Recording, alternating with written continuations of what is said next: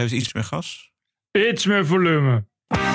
This is the TPO podcast. Straffeloos snelweg blokkeren. BN'ers kunnen dat. De sfeer zit er lekker in. Er zijn veel BN'ers. Wel, ik zei het al, wel veel C-garnituur. Dat is jammer. Oh ja? Jij Carice gezien toevallig? Kaag in college tour zwijgt over MeToo-affaire D66. En ik kan me voorstellen als je zo'n antwoord van u thuis hoort... dat je denkt, ja, god, daar gaan we weer. Dan krijg ik geen eerlijk antwoord op zo'n vraag. En Bart de Wever heeft ook kinderen en een voordeur. Mijn kinderen zijn ook gewoon, af en toe is er een incident aan de woning en ze kunnen dat eigenlijk heel goed een plaats geven. Dus de angst eh, komt bij ons niet door de voordeur. Aflevering 460. Ranting and Reason. Bert Bresson, Roderick Phalo. This is the award winning TPO podcast. Goedenavond Bert. Good evening. Good evening. Maandagavond is het. Tweede Pinksterdag. Weer half Nederland. dicht. Eh, Blijft stom. Ja, bij jullie ook? Nee, hier doen ze niet aan, eh, aan, aan vrije maandagen. Oh nee, zegt. Toch wel heel veel andere vrije dagen. Volgens mij is Pinkster Ja, een katholiek feest en Spanje is een katholiek als de neten. Nee? Nee, nee want eh, ze hebben eh, op 15 augustus Maria Hemelvaart, bijvoorbeeld. Ja. En de katholieken die eh, doen, eh, hebben vooral heilige feesten. Dus het hele eh, gedoe over Jezus en de bevanging van de Heilige Geest, dat is allemaal niet zo heel katholiek. Zaterdag hielden klimaatrebellen en BN'ers op de A12 bij Den Haag weer een blokkadeactie. Het Openbaar Ministerie stuurde de politie op ze af en arresteerde 1587 actievoerders. Maar niemand wordt vervolgd door het Openbaar Ministerie tot grote frustratie van de politie. Dat zo meteen eerst de BN'ers op de A12. Ik vind het tot nog toe heel leuk. De sfeer zit er lekker in. Er zijn veel BN'ers. Wel, ik zei het al, wel veel C-garnituur. Dat is jammer. Oh ja? Ik had toch wel bekendere koppen verwacht, gehoopt. Ja, ja, ja. Nou ja, goed als ze er zijn, toch? Heb jij Carice gezien toevallig? Eh, nee, die heb ik nog niet gezien. Wie draag je, Teun? Wie draag ik? Wie je draagt. Dat je, er, je ziet er fantastisch uit. Oh, ja. Kloffie. Het gaat natuurlijk vandaag om het, eh, om het klimaat. Eh, hoe gaat het in de liefde, Waldemar? In de liefde gaat het gelukkig heel goed. Dank, dankjewel. Heb je vlinders, eh, vlinders in je buik nog steeds? Ik heb eh, nog regelmatig vl- vl- vlinders in mijn buik. Dankjewel. Dus wij kennen jou natuurlijk allemaal als tweevoudig gouden kalfwinnaar. Nu een prachtig toneelstuk over de rol van de man in de samenleving. Wat staat er nog meer in de, in de pijplijn voor de komende tijd? Ja, nog veel, nog veel meer. Eh, eh, films, series, allemaal. En een klein tipje van de sluier. Heb jij nog internationale ambities? In Amerika, Hollywood, longt dat wel eens? Ehm, wat, een, wat een apart onderwerp om da- daar nu over te gaan beginnen. Nou ja, ik denk dit is toch de beste plek waar je alle BN'ers een beetje bij elkaar kan zien. En je bent vandaag voor het klimaat, dat snap ik natuurlijk ook wel. Maar hoe is het in de liefde? Zodat ook de fiscale Ja, nee, sorry. Ja. Oké, die gast die is zo grappig. Dat is wel geinig, ja. Ja, ik ontzettend. ken dat, ken dat programma niet. Is het tv of radio? Ja, nee, is televisie. Fragment uit een eh, verslag van het programma Plakshot van de VPRO. Een hyperactieve gast. eh, en die dan eh, op deze manier natuurlijk de aanwezigheid van die BN'ers eh, volkomen belachelijk maakt. Ja, toch eventjes serieuzer gewoon. Want de 1500, bijna 1600 actievoerders zijn er gearresteerd. En de vraag is, heeft Winfred Korver daar iets mee te maken? En Winfred Korver is de eh, advocaat-generaal van het Openbaar Ministerie. Die daar notabene zelf aanwezig was. Niet op de A12, dat was het punt. Hij was alleen op het Malieveld. Oh, op Malieveld, oké. Maar die, die tunnelbak is die heel bewust, liet hij ook zeg maar, eh, weten, niet ingegaan. Dat het inderdaad natuurlijk illegaal was.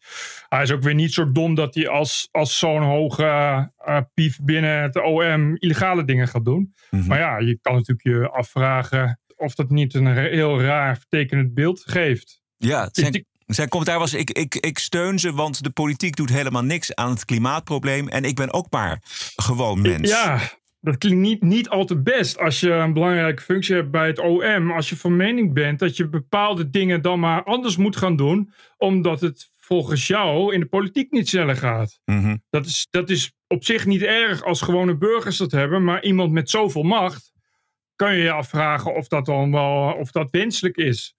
Je, kan- kun je, je kunt je dan bijvoorbeeld gaan afvragen wat er gebeurt als, eh, want hij is, is, is advocaat-generaal of procureur-generaal in Eindhoven. Als er straks in Eindhoven klimaatdemonstreerd wordt en die klimaatdemonstranten wel eh, eh, moeten worden vervolgd en hij gaat zeggen nee, vervolg maar niet. Dan kun je je afvragen hoe, partijdig dat, dat, hoe onpartijdig hij dan nog is. Zeker. Dit is precies het probleem. Dit kun je niet verkopen aan de mensen. Het Openbaar Ministerie moet voorkomen. Precies. Objectief zijn. Eh, Die moet gewoon puur kijken naar of er strafbare feiten zijn gepleegd en of er moet worden vervolgd. En daarin worden vast keuzes gemaakt. Eh, De ene keer wel, de andere keer niet. Maar dit is heel slecht voor het Openbaar Ministerie. Ja, ook omdat. eh, Op zich heeft hij gelijk. Je, kan natuurlijk alleen omdat je officier van justitie bent, betekent niet dat je geen hobby's of meningen mag hebben. Je, staat natuurlijk iedereen vrij om in elk geval buiten diensttijd. Het is niet dat hij daar in toga staat om naar demonstraties te gaan. Maar als je dan ook nog dat soort dingen gaat zeggen, waarin je laat weten dat je eh, nou, het politieke beleid te- kennelijk niet voldoende vindt. En dat je dus in elk geval een ondersteuner bent van wat mogelijk illegale acties zijn. Ja, volgens mij zijn dat niet al te slimme woorden. Nee. Voor, voor, voor een officier van justitie. En nogmaals, als er straks eh, in Eindhoven iets plaatsvindt. En net als nu eh, mensen worden opgepakt. En tot grote eh ontsteltenis van de politie, het OM zegt: we laten ze allemaal weer gaan, want we hebben geen zaak. En dan ga je toch denken: goh, dat komt dan wel mooi uit. Dat heel toevallig de baas van het OM in Eindhoven eh, al heeft laten weten dat hij aan de kant van, van de. En, en het hoeft niet zo te zijn. Ik zeg niet dat hij dat doet. En ik zeg niet dat hij niet objectief kan zijn. Misschien is hij in zijn werk gewoon heel objectief. Maar ja, dat is dus wat aan je gaat kleven. Ja.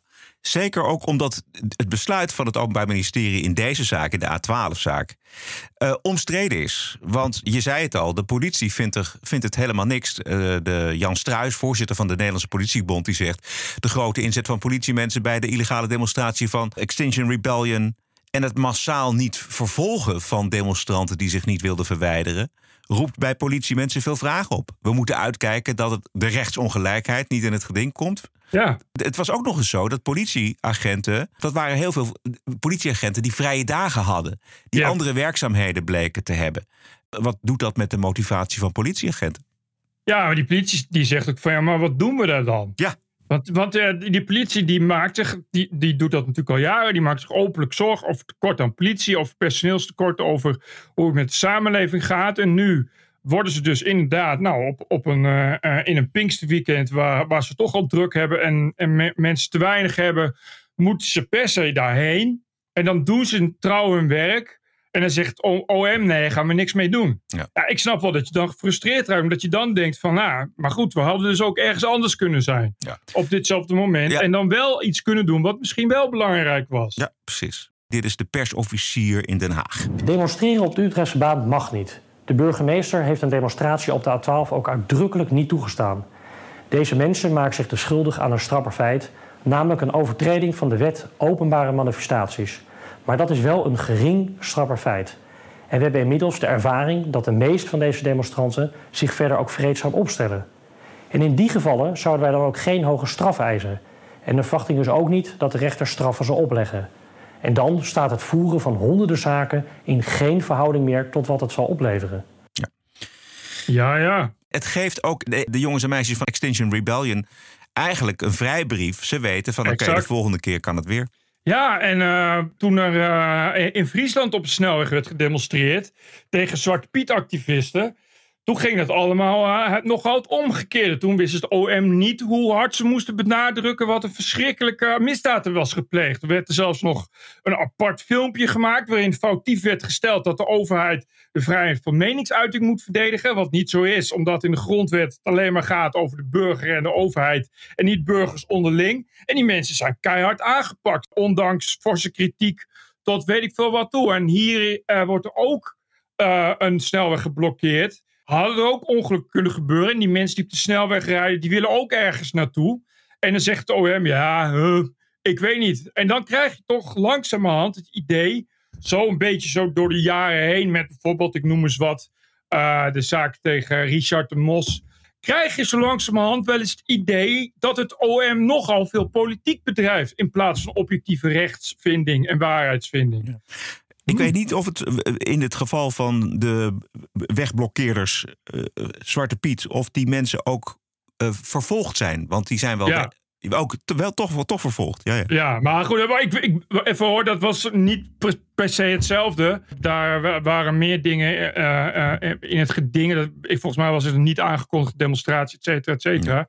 Maar even, even het idee. Weet je, ik snap dat mensen nu, als ze die persofficier horen, denken van, goh, dat komt allemaal wel heel goed uit.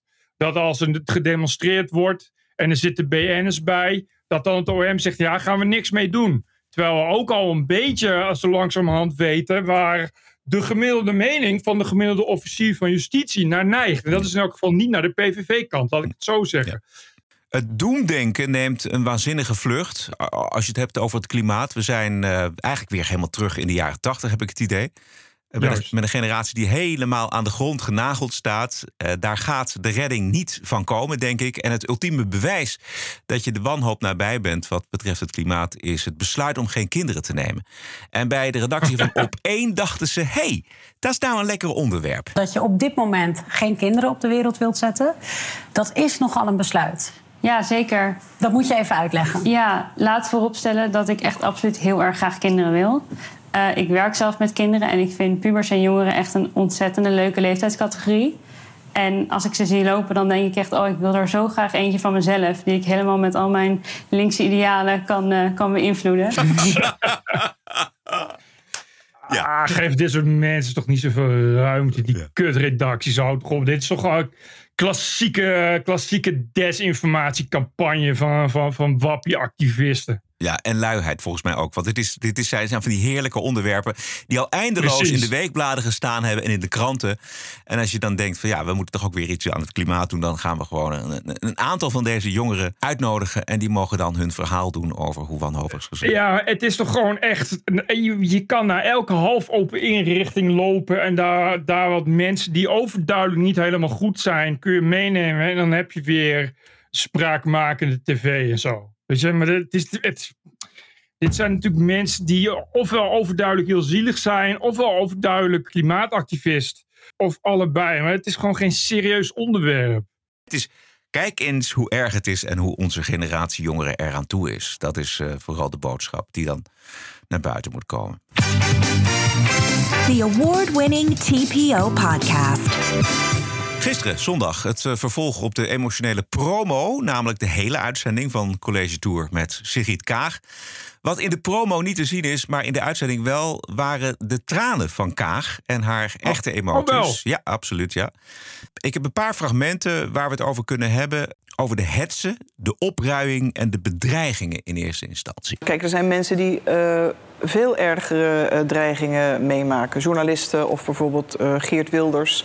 die al jarenlang de vreselijkste situaties meemaakt... en zijn inperkingen in hun leven ervaren. Maar ja, dit zijn mijn kinderen, dit is mijn gezin. En ik vind het inderdaad naar voor hen... En tegelijkertijd denk ik dat hun zorgen ook reëel zijn in algemene zin. Want je verwees net naar de verwarde man van Els Borst. Maar die man was verward, maar het was wel een politieke moord. Zij werd neergezet al jarenlang in de aanloop naar de euthanasiewetgeving... als iemand die dus tegen het woord van God inging. Nou, daarna is degene die handelt misschien verward. Maar het klimaat van hetsen en uh, opruiing... waarmee juist verwarde mensen misschien denken ik doe iets heiligs of deze meneer of mevrouw moet weggeruimd worden. Zo'n klimaat, dat baart mij überhaupt zorgen als je kijkt naar Nederland als land. Ja, en dat is natuurlijk begonnen met de moord op Pim Fortuyn. En de Ik wou net zeggen. En de demonisering van Fortuyn door mensen als Marcel van Dam en D66 Tom de Graaf. Die waarschuwden voor een nieuwe Hitler. Nou, ik wou net zeggen, die uh, moordenaar op uh, Els Borst was toch geschrift als een deur. Die had uh, leed aan wanen en psychoses. Die heeft zichzelf ook nog, geloof ik, uh, bij de politie gemeld. voordat hij uh, iemand ging vermoorden. om te melden dat hij ging vermoorden. Maar mede dankzij de bezuinigingen van D66 uh, werd er niks mee gedaan. Maar goed, als je dan daar al van vindt. dat dat eigenlijk de schuld is van het politieke klimaat. Wat mij eerlijk gezegd helemaal ontgaan is. Maar ik ben blij dat deze inzichten nu met mij worden gedeeld dan moet je toch zeker vinden dat de uh, moord op Fortuyn volledig is aangezet door, uh, in het politieke klimaat. Door wat anderen hebben gezegd. Ja. Dus denk ik, nou, dan kan uh, heel D66 alsnog wel excuses en herstelbetalingen aan de familie Fortuyn gaan betalen, geloof ik. Zit, de leidraad is geworden van de glasheldere logica van mevrouw Kaag. ja. Kijk, als zo'n wappie-mongool met een fakkel voor je deur staat... en een verwarde man met een keukenmes in het huis van Els Borst... dan zie ik wel de overeenkomst. Ja, maar dat komt, de overeenkomst is dat het, dat het verwarde mannen zijn. En de verwarde man met die fakkel, die wordt inderdaad opgejut door al die, al die rechtse eh, wappiegekken. Maar ik heb nog nooit ook gemerkt dat het nou in christelijke kringen echt iets was dat er een hetze is gecreëerd. Dat, dat, dat kan ik me ook niet herinneren. Van de Graaf kan je geen verward persoon noemen. Dat was een, een zeer Nee. politiek gemotiveerde moord. En dat was juist ook in een klimaat waarin Fortuyn als nieuwe Hitler werd gedemoniseerd. Onder andere door Tom de Graaf. Tom de Graaf. Dit is een, een perfecte vergelijking. En als Kaag dan vindt dat Els Borst is vermoord doordat er een klimaat is geschapen, dan kan ze er niet onderuit dat ook Fortuyn is eh, geschapen. Want daar is überhaupt evident dat het komt door een, door een klimaat. Ja. Ja. Ik denk niet dat Kaag dat wil. Dat is wel het laatste. Ik denk dat Kaag helemaal nooit gaat zeggen dat Pim Fortuyn is vermoord doordat uh, onder andere Tom de Graaf, de later benoemde burgemeester van Nijmegen, verwees naar het achterhuis van Anne Ja. Frank. Het politieke klimaat in Nederland valt daar vies tegen. Zometeen meer uit het gesprek met Kaag. Maar eerst eh, de, de Belgische politicus Bart de Wever. Hij is burgemeester van Antwerpen, heeft scherpe opinies... en wordt daarom ook hard aangevallen en bedreigd. Maar de Wever weet van geen wijken en heeft om die reden donderdag de Pim Fortuyn-prijs gewonnen. Vrijdag hebben we daar uitgebreid over gesproken. De Wever is van de Vlaamse Nationale Partij en hij zat bij op één over zijn prijs en hoe ver hij bereid is om te gaan. Hoe ver bent u bereid te gaan? Tot aan de brandstapel, maar geen u- meter verder als u begrijpt wat Tot ik aan de brandstapel. Maar niet verder dan tot aan. En niet verder dan dat. Het probleem is eens dat je er staat, beslis je meestal niet meer zelf of je de laatste meter ook nog moet gaan. Ja. En daar moet je een beetje fatalistisch in zijn. Eh, bedreigingen, dat hoort er nu bij, op alle mogelijke vlak trouwens. En als je een scherpe opinie hebt en je daagt de mainstream-denkers uit, ja, dan mag je een weerbots verwachten. Ehm, maar je mag anderen niet jouw gemoed laten bepalen. mag je niet doen. Je moet van jezelf een burcht maken. Als andere mensen te gemakkelijk toegang hebben tot dan, dan leef je in angst en dan leg je het bijltje erbij neer en dan winnen ze. Incidenten aan de woning, ik heb er al zoveel gehad. Ik heb een, een drugsdealer die de deur heeft ingetrapt en probeerde binnen te dringen, zijn bijl door de venster gesmeten, een varkenskop op de oprit, autoruit ingeslagen, poederbrieven ontvangen, uitwerpselen in de brievenbus, dreigbrieven, eh, noem maar op. Dat Dus klinkt er- al als op de brandstapel. Nee, dat valt best mee. Je wordt alles wint. En dus mijn kinderen zijn ook gewoon... Af en toe is er een incident aan de woning en ze kunnen dat eigenlijk heel goed een plaats geven. Dus de angst eh, komt bij ons niet door de voordeur. Ja, deze Bart de Wever heeft min of meer hetzelfde meegemaakt als. En maakt hetzelfde mee als, als Kaag. Eh, de- alleen hij reageert heel nuchter en onverschrokken. Ja. Eh, en gaat Ja. anders om met bedreiging. Eh, nou ja, maar ik vind wel, kijk, het belangrijkste punt wat hij wat hij maakt is dat, dat als je dan de politiek ingaat, dan ja, moet je er tegen kunnen, anders moet je dat niet doen. Ik, als ik Bart de Wever hoor, dan denk ik van nou, ik eh, wou dat ik zo dapper was, maar als ze bij mij een bel eh, door de, ru de ruit komen smijten, dan eh, denk ik, weet ik niet of ik, of ik ook zo. eh, maar goed, ik ga niet, ik word geen burgemeester of ik ga de Kamer niet in. Dus ik bedoel, ja, dat, je, weet dat, toch- je weet dat toch? Het is toch niet iets wat je overkomt? Het is toch niet iets, toch niet dat je ineens, ineens wakker wordt en hé, hey, Philip, ik ben minister. Oh, ik niet aanzien komen. Dat niet, maar je gaat er denk ik nog niet vanuit. Maar misschien is dat eh, inmiddels wel noodzakelijk. Dat je ervan uitgaat dat je bedreigd gaat worden. Maar misschien is het ouderwets voor mij. eh, dat ze denken van nou, ik word, ik word minister of ik word fractievoorzitter. En dan ga ik er maar vanuit dat ik ook bedreigd ga worden. Nee, maar volgens mij, nou ja, dan ga ik er maar vanuit. Maar je, je weet toch dat dat erbij hoort. Je weet dat het nou helemaal geen paradijs is. En sinds, dus sinds de moord op Fortuyn, wat toch al een tijd geleden is, weet je eh, eh, wat de risico's zijn van dat vak, volgens mij. Ik bedoel, ik, ik praat het niet goed of zo. Het is niet dat ik, dat ik vind dat ze niet mogen zeuren. Maar als ik zo'n de Wever hoor, denk ik van ja, dat, daar heeft hij een punt. Je moet, als je dat vak in gaat en je wil dat vak dan succesvol uitoefenen, dan moet je dat dus ook kunnen. Dus dan moet je degene zijn die inderdaad kan zeggen, ja, ik, ik laat die angst niet toe. En ik zeg overigens niet dat de, de meeste mensen dat niet kunnen. Ik denk dat, de, dat eh, weet je, iemand als Hugo de Jonge, die, die vind ik ook toch wel heel sterk. Het zal vloek in de kerk zijn, maar ik bedoel, eh, eh, ja, weet je, dat op het moment je van, ja, dat, hij gaat toch door. Weet je, je kan ook zeggen, ja, ik, ik wil dit allemaal niet, want mijn gezin en alles. Dus, dus ik zeg ook niet dat, dat het mietjes zijn. Maar als ik, als ik zo'n Bart hoor, denk heeft hij gewoon een, een goed punt. We mogen blij zijn dat er nog mensen zijn die in het openbaar bestuur de politiek willen. Ja, eens. En dat is wel een probleem. En dat, dat is ook een probleem waar, waar meer aan gewerkt zou moeten worden. Omdat je anders dus inderdaad die mensen gewoon niet meer kunt vinden. Ja, precies. Nog twee andere zaken. Uit dat gesprek met uh, Kaag. Twan Huis die roerde ook de zaak van Drimmelen aan. De partijvoorzitter die het op vrouwen in zijn partij had gemunt. En ook van stalkgedrag uh, was beschuldigd. Een lastige affaire was natuurlijk voor u uh, de kwestie van Drimmelen. MeToo in uw eigen gelederen. Terwijl de partij zo duidelijk had gezegd tegen de wereld... na de schandalen bij The Voice van... wij staan hiervoor, wij staan voor vrouwen, wij zullen dit bevechten. En toen gebeurde het bij u en, en toen kwam er een rapport uit, niks aan de hand. Later komt er een rapport, blijkt het toch heel serieus te zijn. Waar ging het mis? Nou, ik kan, uh, moet even heel strak hier zijn. Ik kan uh, niets over deze casus zeggen, omdat er een uh, verklaring van geheimhouding is getekend tussen de vereniging, de partij en de betroffenen. maar waar het om gaat is, u zegt van we hebben een contract getekend, we kunnen het er niet over hebben. We zitten in een vertrouwenscrisis in de politiek. Ja. Hè? Nog maar uh, 20% van de Nederlanders vertrouwt politici, parlement. En ik kan me voorstellen als je zo'n antwoord van u thuis hoort... dat je denkt, ja, god, daar gaan we weer. We krijgen geen eerlijk antwoord op zo'n vraag. Nou, het is niet uh, een eerlijk antwoord. Ik kan deze casus kan ik niets over zeggen. En dat is, dat is gewoon zo. Dat is door de vereniging ondertekend. Ik kan er echt niks over zeggen. Het is geen onbeeld, ik kan het niet. Ja, en dat is toch heel onbevredigend dat ze dat niet. Ik begrijp wel dat je, dat je afspraak maakt, maar dan zou ze er in algemene zin iets over kunnen zeggen. En volgens mij kan ze best iets zeggen over. Had ze iets kunnen zeggen over haar rol? Dat ze dat uh, scherper Precies. had moeten zien, of hè, dat soort zaken. Precies, het hoeft helemaal niet over de inhoud te gaan. Nee. Uh, ten eerste en ten tweede. Ja, dit, dit is lekker convenient als je een geheimhoudingsverklaring tekent. Als, maar dat is precies wat Van Huis ook al heel scherp zegt dit is nou precies het probleem van de vertrouwenscrisis. Want als je bij alles gaat zeggen, ja, maar ik heb een geheimhoudingsverklaring getekend, wat kennelijk zo is, dat geloof ik wel. Als je dat dus overal doet, ja, dan hoef je niks meer te zeggen. Ja. Dus je zou ook kunnen bedenken, ja, maar ja, dat is dan, als ik de vereniging D66 was, zou ik dat ook doen. Anders loop je het risico dat deze of gene minister van onze partij in de nabije toekomst bij een televisieprogramma vragen krijgt en dan gaat ze dingen zeggen die we niet willen. Dus laten we vooral heel veel geheimhoudingsverklaringen tekenen. En dat is dus precies het probleem. Ja, dat zou ik nog kunnen, ja, precies. Ja.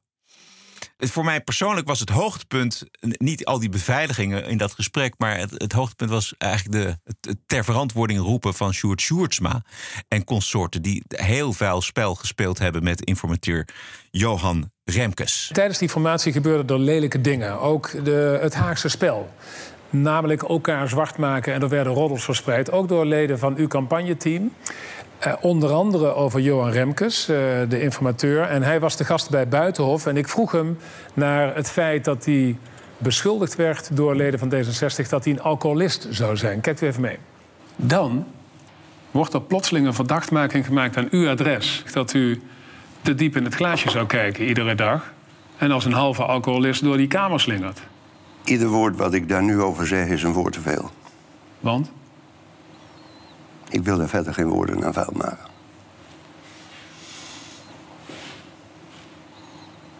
Maar dat het u geraakt heeft, dat zie ik u op uw gezicht. Ja, vanzelfsprekend.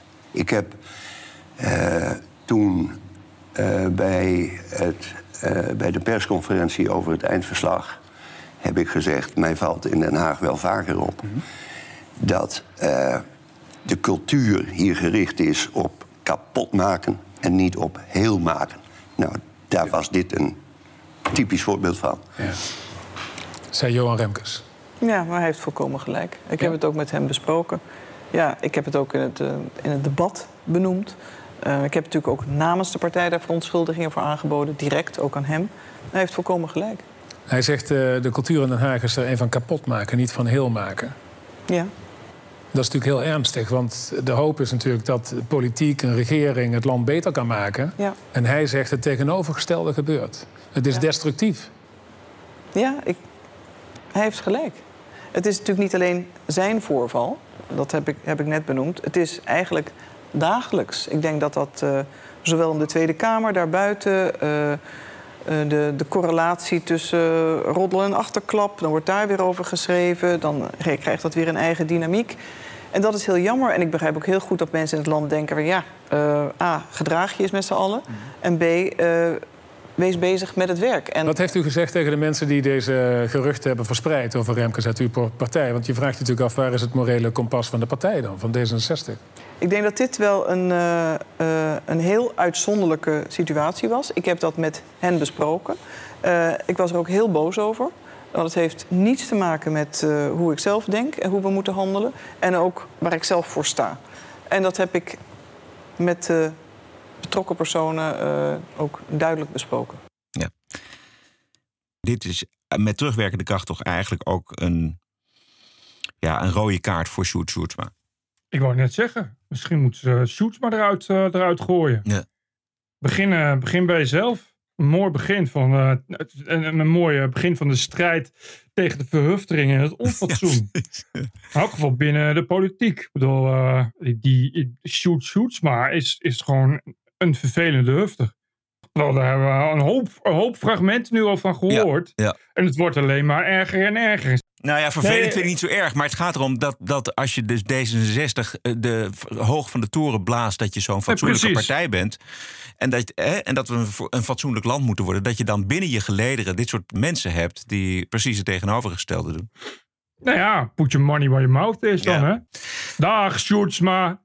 Als Kaag opstapt, dan is zij in ieder geval niet de verbinder geworden... die zij zei te willen worden. En daar is misschien ook een hele andere houding voor nodig. En nog één keertje, Bart de Wever bij Op 1. Hoe beschouwt u de definitie van modern politiek leiderschap met fortuin in het achterhoofd eigenlijk?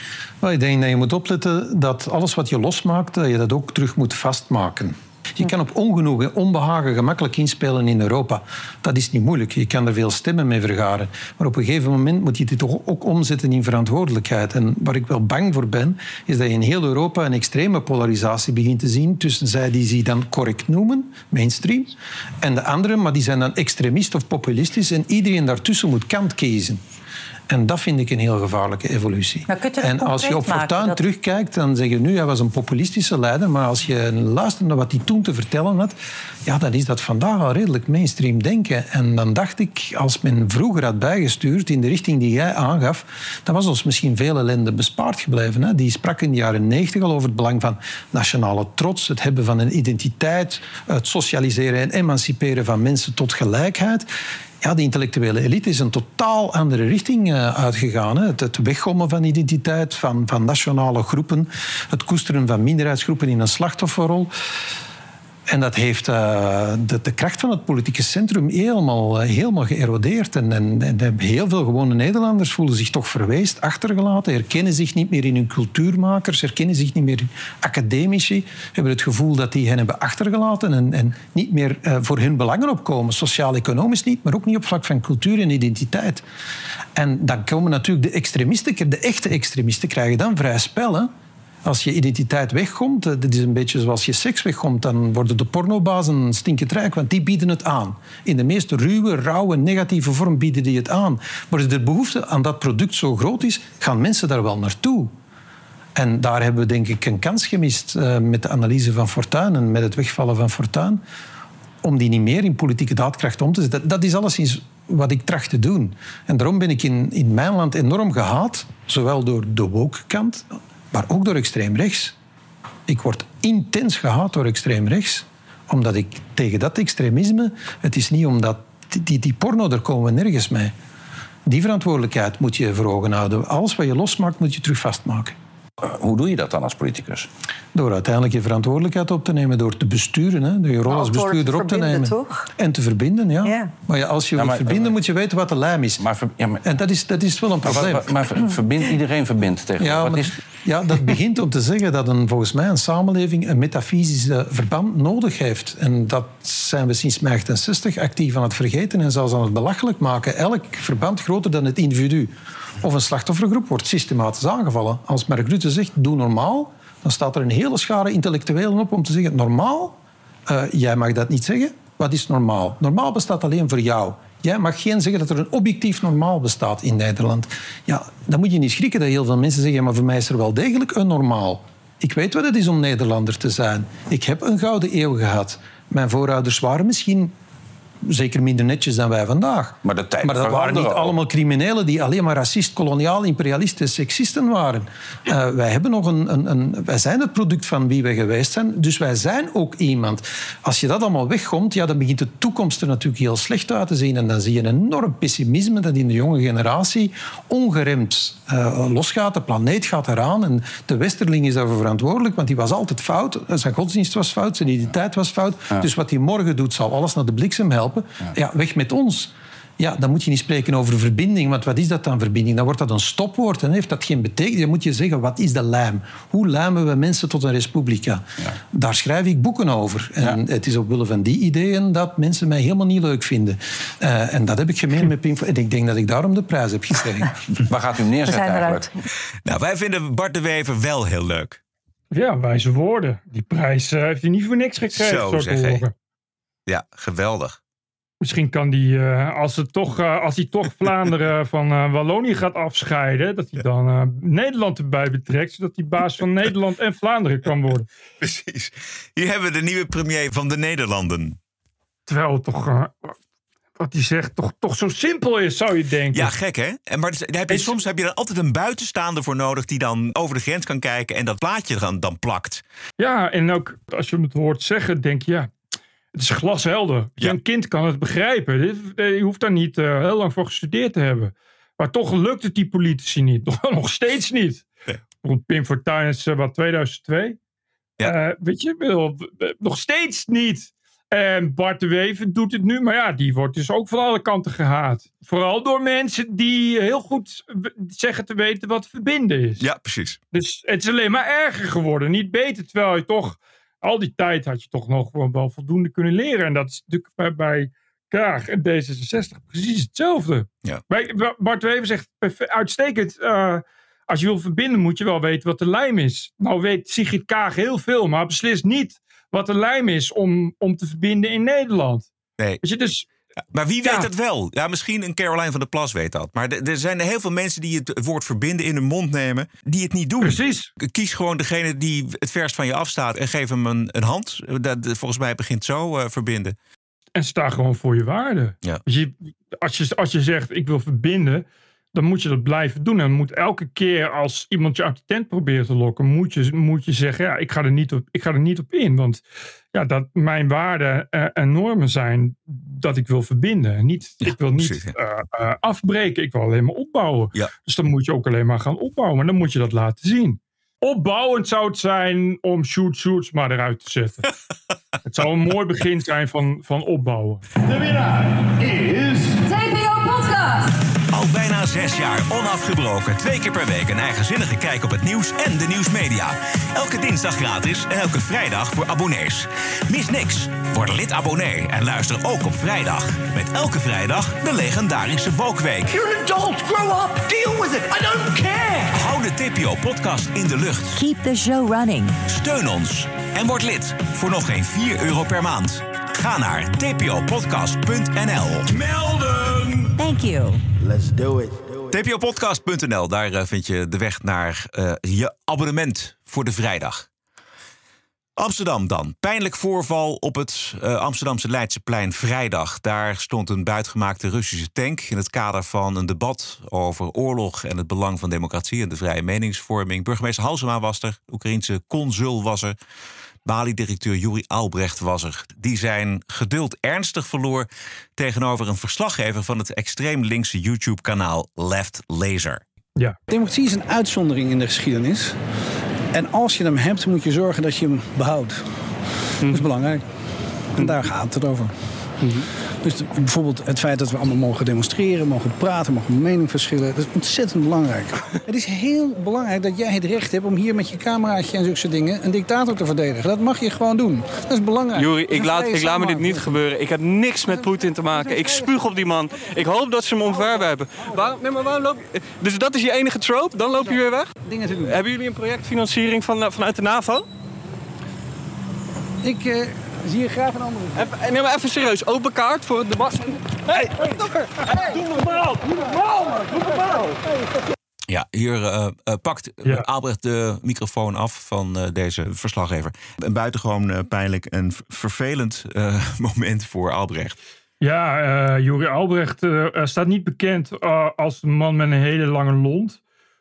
is ook niet iemand met veel geduld. Hij zal dat overigens ook zelf beamen. Maar ja, dat is jammer dat dat dan voor de camera gebeurt, Ja. zal ik maar zeggen. Ja. Want dit is natuurlijk een beetje... Het is, het is iemand die snel Dennis Wiersma kan gaan. En kijk, dit soort, dit soort linkse types in dit geval... Overigens hetzelfde als, als, als Pownet of, of, of geen stelverslaggevers... Die zijn natuurlijk uit op Jenne. En eh, ja, de, wat, ik, wat ik van Juri Albrecht ken, is dat dat inderdaad niet iemand is die, eh, die heel veel geduld heeft, die je mak- heel lang kan jennen. Die, dat trekt hij gewoon niet. Nee, precies. En, dat trekt, nee, en, dan, en dan gebeurt er dus dit soort zaken. Ja, en, dat, en, en ja, kijk, dit soort types weten dat natuurlijk. Eh, die hebben dat ook door. Eh, ja, en dat is natuurlijk gewoon heel kut. Eh, maar hij heeft daar wel weer eens excuses voor aangeboden. Mensen zeggen, ja, maar dat is omdat het op beeld staat. Denk ik, ja, maar ja, hij biedt in elk geval zijn excuses aan. Wees blij. Maar ja, nee, ja, dat had niet zo moeten gebeuren. Nee, dat nee. weet hij natuurlijk. nee. Zelf ook wel. Ik bedoel, hij, hij gaat zelf daar al lang genoeg mee. Hij weet natuurlijk zelf ook dat hij gewoon weg moet lopen en naar binnen gaan. Omdat hij ook wel weet dat die gasten, ja, die, die, die stoppen bij de deur. Weet je, ze weten precies wat ze wel en niet kunnen doen. Eh, overigens wel, als je de hele zeven minuten durende video bekijkt, Ja. dan zie je dat die gast ook wel de hele tijd vraag stelt. En dat die jury dat wel heel lang ook volhoudt door gewoon keurig antwoord te geven op die vragen. Terwijl heel snel overduidelijk is dat die vragen zo'n beetje retorisch zijn, zou ik maar zeggen. En eh, ja, Ja, het, gaat, het gaat mis op het moment dat het toch echt moeilijk wordt. En dan, en, en want die jongen stelt twee terechte vragen, denk ik. Het gaat over eh, de financiering van die eh, Precies. Oekraïne-bijeenkomst. En dan, en dan staat er op het affiche notabene dat de, eh, de Oekraïnse overheid en dat de NAVO eh, meedoen in de sponsoring. En daar vraagt die jongen naar. En dat is natuurlijk een lastige om daar dan aan toe te geven. Maar dat komt omdat er dus een hele aanloop nog naast. En die, hij was daar op dat moment. En er waren ook lui van de ambassade en dat soort dingen. Weet je, dus, dus hij. En, en hij was ook. eh, die Christian Weitz, columnist voor NSC. Was die ook mee in gesprek. Eh, ja, en goed. Die, en die verslaggever. Die, die breekt gewoon de hele tijd in. Weet je, dus. eh, Het, het is typisch iets wat op dat moment niet gebruikt. En hij. Als je dan al niet veel geduld hebt. Hij heeft, hij heeft al zeven minuten geduld. Ja, zeker. Want hij geeft, je ook, hij geeft hele ook antwoord op vragen waarvan je ook denkt van, waarvan iedereen al hoort. Dit zijn typische pestvragen, het zijn typische treitenvragen. Geeft hij de hele tijd toch nog keurig antwoord op, omdat hij toch denkt, ja, ik kan ook moeilijk meteen weglopen. En dan dus inderdaad die vraag waar hij natuurlijk niet zomaar antwoord op kan geven, omdat het, als je al een antwoord op kan geven, natuurlijk een ge- genuanceerd antwoord behoeft, wat hij gewoon op dat moment niet heeft. Ja, en dan gaat het mis. Ja. Maar ja, dat praat het niet goed natuurlijk. En het is gewoon kut als dat gebeurt. Ja. Eh, als ik eh, in verdediging van uh, eh, iets mag zeggen, dan is het dat het. dit is natuurlijk. De, de beeldvorming is desastreus. Precies. Eh, maar zijn actie is niet bedoeld om die verslaggever monddood te maken of te censureren. Zijn actie is bedoeld omdat hij gewoon genoeg heeft van het gezeik, hè, wat hij dan gezeik vindt, van die jongen. Dus het is meer dat hij zichzelf wil bevrijden van deze gast en deze vragen. En dat is ook niet goed. Maar het is niet bedoeld als censuur. Die jongen mag eindeloos blijven vragen, et cetera. Maar dan niet in zijn bijzijn, want hij, hij trekt dat voor zijn gevoel niet.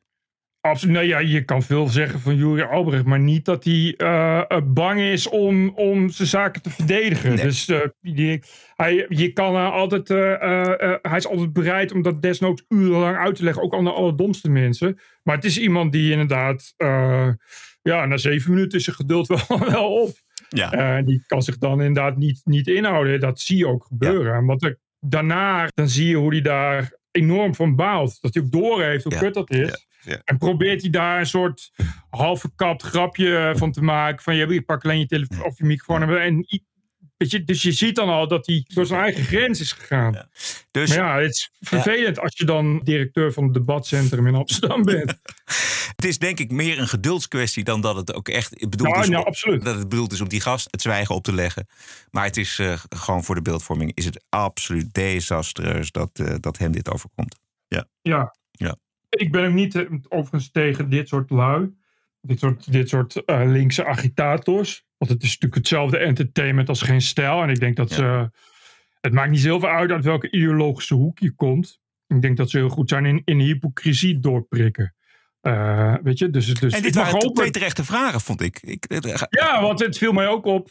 Want ze lieten dat ook zien in beeld. Ja, weet je, maar, want er waren ook heel veel vragen. Van, ja, is het niet een beetje raar, zo'n Russische tank? Omdat dan uh, uh, in werkelijkheid hoort die tank bij een tentoonstelling. Er staat er ook een kapotgeschoten Oekraïense ambulance naast. Ja. Dat is al een heel ander beeld dan alleen een tank. En als je alleen een tank op het plein zet, op het Leidseplein, een Russische tank, vraag je af, wat, is het, wat, wat wil je daar nou eigenlijk mee zeggen? En als je dan inderdaad al dan niet hè, gesponsord door de NAVO en dat soort organisaties, riekt dat toch een beetje naar propaganda. Dat begrijp ik dan ook wel. Dus dan is het niet, niet zo heel raar dat je dan als zo'n linkse verslaggever daar inderdaad die vragen gaat stellen. Maar ik mag hopen dat hij een keer naar uh, Dennis Wiersma gaat. En gaat uittesten wat Dennis Wiersma in werkelijkheid waar is. Want als je hetzelfde doet bij Dennis Wiersma, gewoon zeven minuten lang enorm domme zuigende vragen stellen, weet ik zeker dat Dennis ja, Wiersma uh, helemaal Dennis Wiersma of helemaal Juri Albrecht gaat. Ja. Uh, en dat lijkt me toch veel waardevoller dan de directeur van de Bali framen of in elk geval te kijk zetten volgens mij is ook, heeft hij communistische sympathieën, deze ja. uh, beste verslaggever, als je zijn YouTube-kanaal bekijkt. Maar goed, het is allemaal prima, het mag allemaal. Nee, hij, ja? het is veel erger nog. Ik zag dat hij. Hij is ook een, uh, een Hamas-vriendje. Hij, hij is Oh. ook de rechterhand van de Nederlandse spokesman van Hamas in, in Nederland. Ik zag dat een aantal twit types op Twitter inderdaad ook al foto's van hem hadden opgeduikeld. Dat hij naast. Uh, het is, ah, dit is iemand die, uh, dat begreep ik ook wel een beetje uit zijn vragen, iemand die uh, GroenLinks nog te rechts vindt. Ja, precies. Ja, ja, dat vond hij maar een, een crypto-rechtse juist, juist. partij. Ja. Er hadden zich meer anti-oorlogsdemonstranten verzameld op het Leidseplein. Zoals ook oud-journalist Stan van Houken, berucht van de Kroningsrellen in Amsterdam. Maar ook mensen die geloven in de onschuld van Poetin. En die uh, maakten het uh, burgemeester Halsema behoorlijk moeilijk tijdens haar officiële speech naast de tank. Klein stukje. Dames en heren, deze tank zou hier niet moeten staan. Dit is een plek van. Dit is een plek van theater, debat, een plek van film, van dans, van romantiek zelfs. Elke dag komen hier talloze Amsterdammers en bezoekers om cultuur te snuiven, te discussiëren, vermaakt te worden, om elkaar te ontmoeten en uiteindelijk ook vrij te zijn.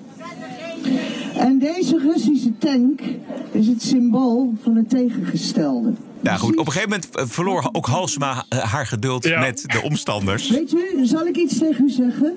U mag straks voeren we even een gesprek. Maar wilt u dan nu niet tot door mij heen schreeuwen? Dan praat ik zo even met u. Geef mij de microfoon dan. Kunt u even respect opbrengen? Dan praat ik zo met u. Oh jongen, dit is, ik, dit is een gezelschap. Ja, volgens mij zijn het en communisten en, en Poetin-lovers. Ik zag ook omgekeerde vlaggen van Nederland. Ja, het zijn, het zijn wappies ja. en uh, er zitten ook gewoon FSB-agitators uh, tussen. Dat... De, oh. de, de, van de Russische geheime Ach. dienst. Oh ja?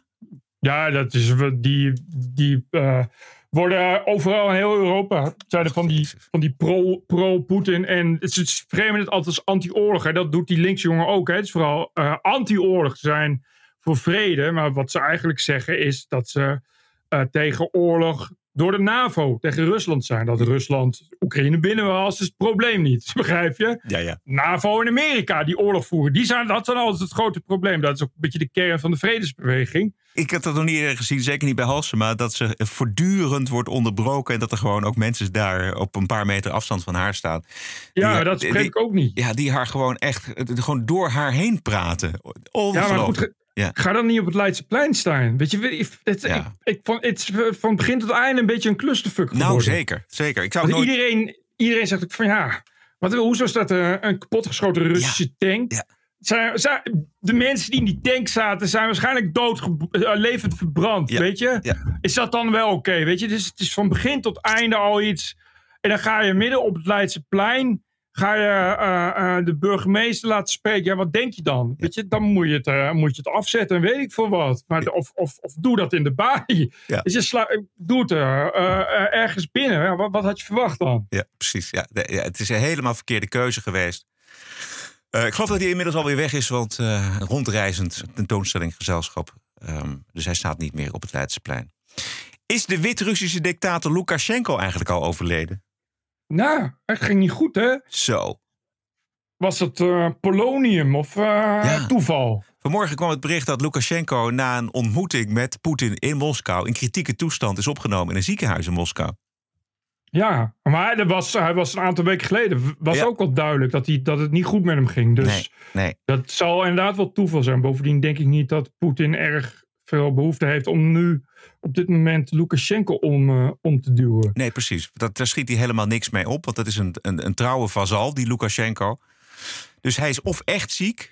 of eh, hij is toch vergiftigd misschien door geheime agenten uit Oekraïne. Ik weet het Ik wou net zeggen, dat kunnen natuurlijk ook de, de Oekraïners zijn Ja. of, of, eh, of Wit-Rusland zelf. Ja.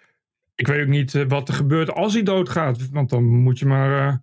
ik weet helemaal niks van Wit-Rusland. Wat ik Nee. wel weet is dat eh, volgens mij de meerderheid niet helemaal achter de oorlog tegen Oekraïne staat. Dus Nee, precies. Aan de zuidgrens is het ook onrustig. Ik weet niet of je dat gelezen hebt, maar China sluit namelijk allerlei lucratieve deals met eh, onder andere Turkmenistan. Ja. Ook een voormalige Sovjet-republiek. Onder andere een gasdeal, waardoor de beslissing over een pijplijn van Russisch gas naar China op de lange baan is geschoven.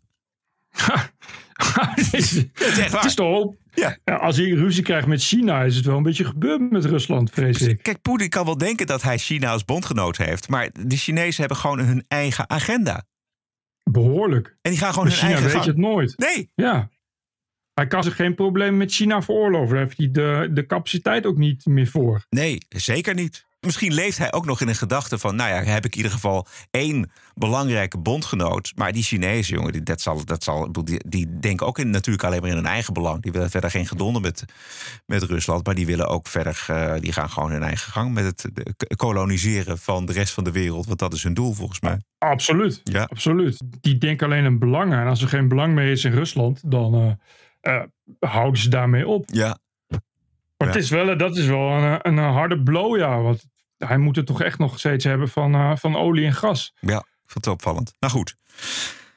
Ja, ik ben een beetje doorheen. Ja, ik zal even. Ik heb nog wel wat leuks. Oké, zal ik even een, eh, even een promootje eh, nog eventjes er doorheen gooien? Dit is de dinsdaguitvoering van de TPO-podcast. Maar we zijn er vrijdag ook. Oh, wat is die vrijdag leuk. In de TPO-podcast op vrijdag, de Wokweek. Ook in de wiskunde valt nog genoeg te decoloniseren. Het absurdisme. You're an adult. Grow up. Deal with it. De terreur. Everything woke turns to shit. En het verzet ertegen. This cancel culture is gonna end, end, end. De Wokweek in de TPO-podcast op vrijdag.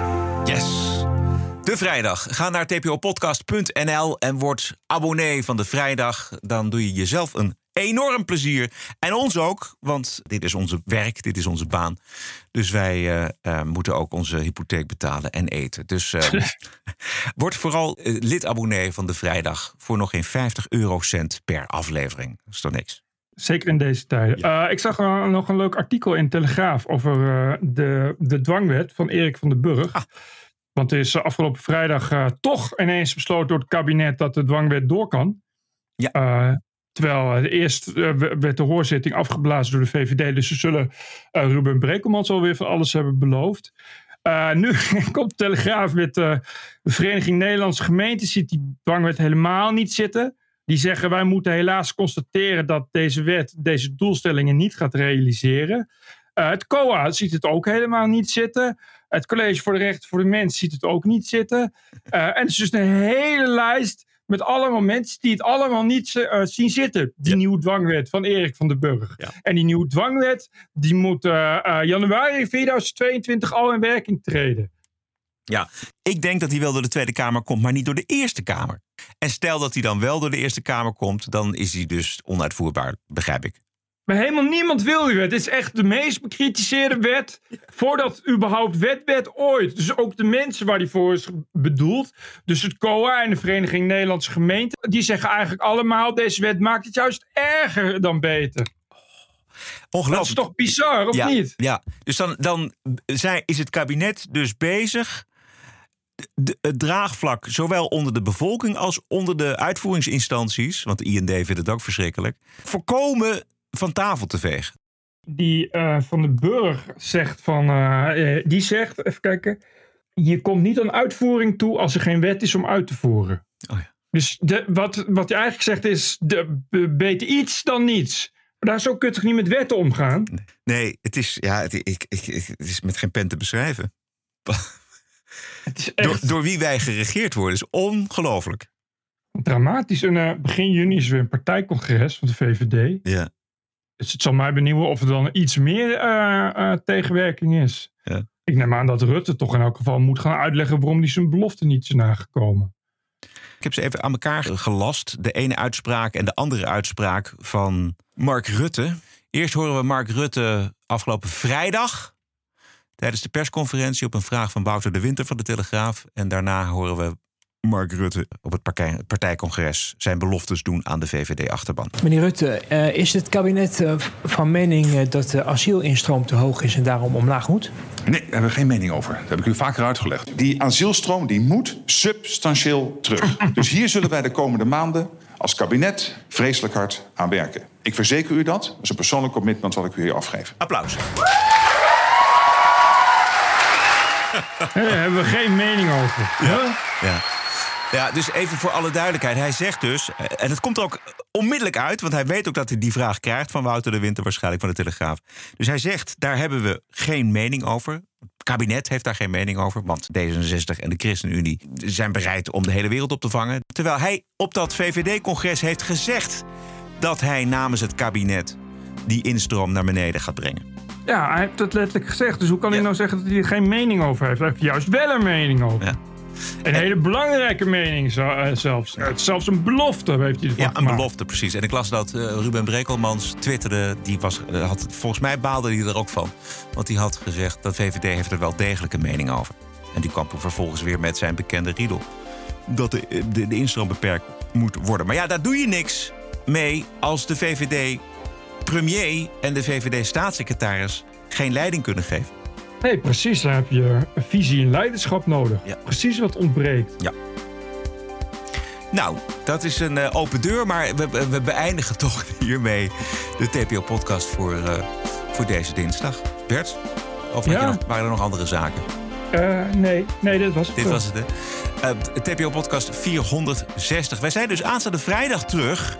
Don't forget, met de one and only Woke Week. tpopodcast.nl Right. Ga erheen en word abonnee. Veel dank, stay cool. En tot vrijdag. Tot vrijdag, tot vrijdag.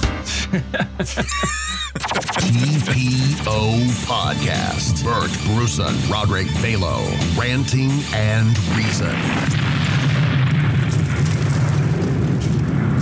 En als ik ze zie lopen, dan denk ik echt... oh, ik wil er zo graag eentje van mezelf... die ik helemaal met al mijn linkse idealen kan, eh, kan beïnvloeden. Podcasting is the TPO podcast in the Netherlands. Bert and Roderick. What a show. I'm telling you.